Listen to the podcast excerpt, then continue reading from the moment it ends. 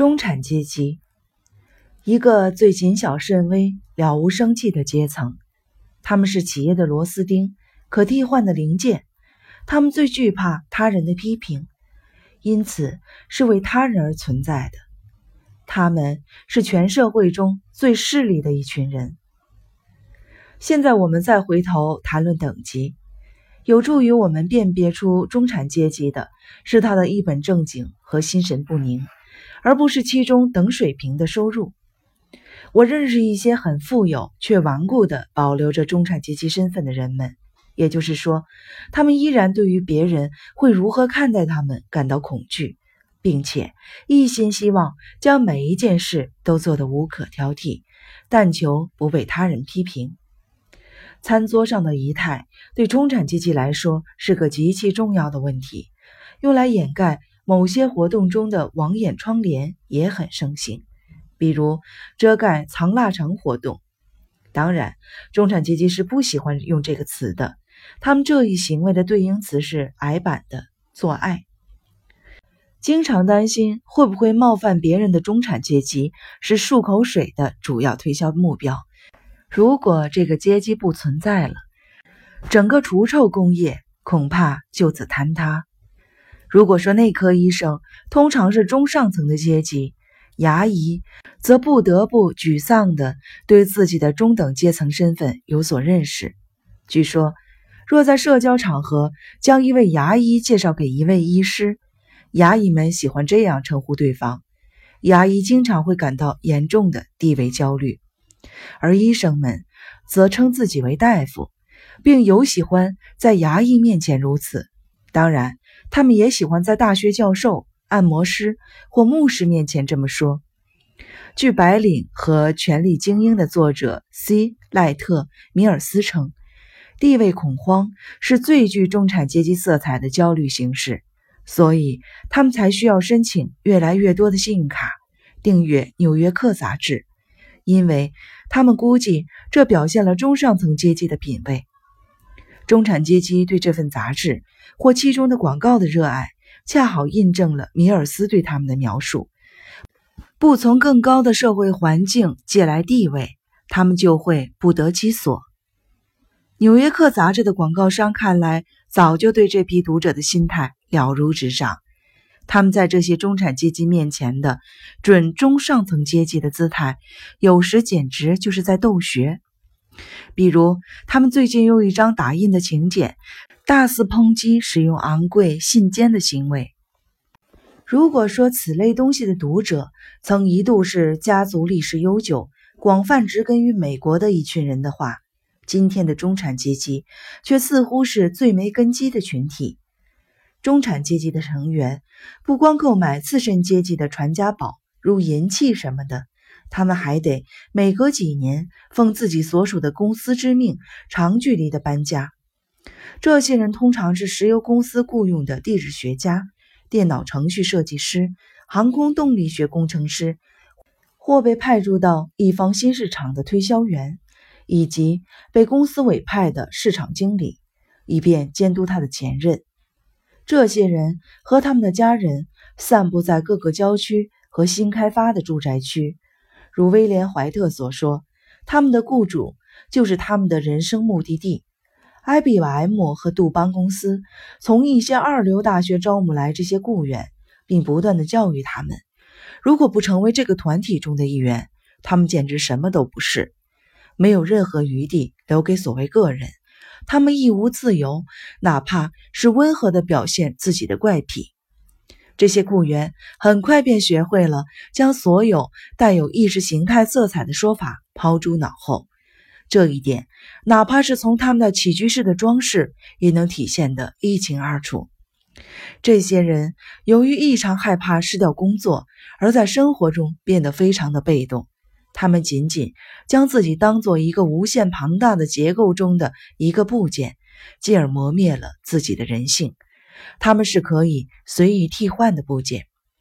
IBM 的一位行政人员曾经对人吹嘘说：“公司的培训计划使我们的雇员成为可替换的零件。”大部分时间被当作奴隶对待的中产阶级，对实力和成就抱有一种狂热的错觉，实在是不足为怪的事情。其中一个标志便是他们对文章证书的追求，另一个标志是他们习惯于每年发出家族通讯，报告家里人在成为职业人士的角逐中的最新名次。约翰年方二十二，正在维恩州立大学的牙医学院度过他的第一个学年。卡罗琳在爱达荷州博伊西州市的一个很有声望的公司谋得了一个相当不错的职位——行政秘书。有时候，这些骄傲的一览表着实令人心碎，上面满是家里人在过去一年中建立的关系。今年，鲍勃成为了四个组织的成员：地方商会平民会、美国啤酒协会收集者联盟。伊万斯威尔大学校友会以及凡德伯格县青年共和党组织。由于害怕自己淹没在人群中，中产阶级家庭主妇在出门购物时总是精心的梳妆打扮，就像一位中产阶级妇女对刨根问底的社会学家讲的一样。她的直觉告诉她：你一走进百货商店就会明白，等级是存在的。女人穿得越体面。受到的招待就越好。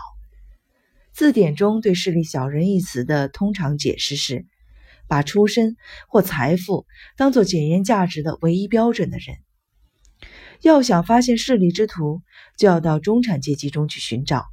中产阶级总是为自己的品味以及这些品味究竟对自己有没有好处而忧心忡忡，因此总是将自己与想象中的金钱。权力和品味的拥有者联系起来，用来克制自己向下沉的自然倾向。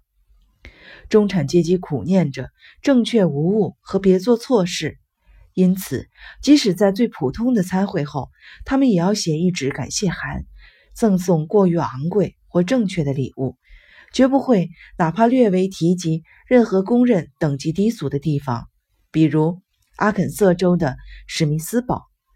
游历过很多地方的读者会很从容地接受英国的视力学研究权威尼尔·麦克伍德的发现：比利时是全世界最伟大的视力制备的摇篮，也可以被看成是全世界中中产阶级的大本营。中产阶级的另一个标志是迫切的要让自己从属于什么的欲望，以及他们用购物等机械行为满足这一欲望的方式。俱乐部和协会等用语总是具有强大的诱惑力，很自然，中产阶级也就成就了下面这一类房地产开发商的广告针对的目标。您属于森林公园社区，只要举步迈入我们这个社区，您就会懂得欢迎的含义。您是这个大集体的一份子。怪癖、内向、热爱隐私，这些都是中产阶级最大的敌人。是与他们的高尚秩序截然相悖的价值。中产阶级当中流行一种观念：建一道篱笆，哪怕高一点的灌木，也是对他人的有益的侮慢。此外，他们还流行一种观念：你可以事先不打电话预约，便造访邻居或朋友。中产阶级生来幼稚、殷勤，不是遮掩，所以很难相信。并非所有人都如此，又由于生性羞怯、思想传统，他们当中谁也不敢想象有人会在下午而非夜晚性交。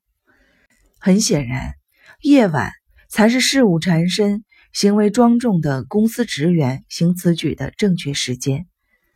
威廉·怀特曾一面在一处郊区闲晃，一面研究那里的居民。一位典型的中产阶级妇女告诉他：“再也没有什么比我们这条街上的人更友善的了。他们来的时候总会敲门。女人们真是友善，男人们则是拥有一个体面的职业为至宝，并且尤其强调‘管理人员’一词。在家中安装一台录音电话，自然很容易就能模仿高级专业人士的作风。”但不要指望在风鸣过后会有一个滑稽或古怪的声音，例如用法文或者模仿唐老鸭理查德·尼克松的声音，告诉你可以留言了。中产阶级都很胆小，如希赖特米尔斯所说，他们向来是别人的人，公司的、政府的、军队的，没有比中产阶级更小心谨慎的了。一位管理顾问告诉斯特兹特克尔：“你的妻子和孩子应该守规矩，你应该克己，遵守社会规范，你应该小心地注意自己的行为。”乔治·奥威尔在《为舒畅而来》一书中，为他书中的中产阶级英雄代言，把这一点说得很到位。过去好多蠢话讲的是劳动阶级的痛苦，我自己并不会为平民阶层感到难过。平民阶层的痛苦是身体上的，可他不劳动时是个自由人。但在每一座灰砖小盒子里，总有那么些可怜虫，从来就不知道自由是什么滋味儿。只除了蒙头大睡的时候。由于本质上是一些推销员，中产阶级人士培养了一种推销员式的风格，因此也才有他的乐观主义。他坚信，只要自己奋斗投入，就必定有自我改善的可能。音乐剧《安妮》和《堂吉诃德》之所以有那么高的票房收入，是因为向中产阶级男人和他们的妻子提供了诸如“明天不可能的梦想”一类的歌曲，并且他们允诺所有美好的事物都可望又可及。中产阶级的最后一个标志源自这个阶级的社会不安定感，即习惯性的拿自己开玩笑打趣。尽管尚无法确认这些玩笑在传达何种社会效应，但推销员的角色使他们有必要推销善意和乐观主义。于是，中产阶级人士充当自己心醉神迷的听众。有时候，他会当众道出几句也许聪明的俏皮话，但随即便会环顾四侧，捕捉听众的反应。当然，他强烈的渴望称赞。中产阶级青年酷似他们的父辈。如果你想知道是哪些人在研读约翰·莫洛伊的作品，以求掌握打入中上层阶级的手段和技巧，这些年轻人就是答案。一个又一个公司培训计划将他们送到全国各地，所以你常常能在飞机上遇见他们。他们的衬衫总是白的，让人难以置信；外套总是过分的深色。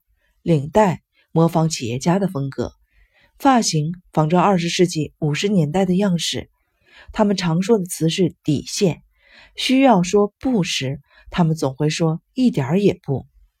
他们的脖子总是显得长度不够，眼球的转动则太过于频繁，不是从上到下，而是瞟来瞟去。他们将以公司受训人员的身份步入自己的成年。并在四五十年尽忠职守的生活后，成长为一名公司的高级职员。剩下的时间里，他们会纳闷：生活是不是应该大致如此？关于这个占我们人口几乎百分之八十的伟大的中产阶级，我们就谈到这里吧。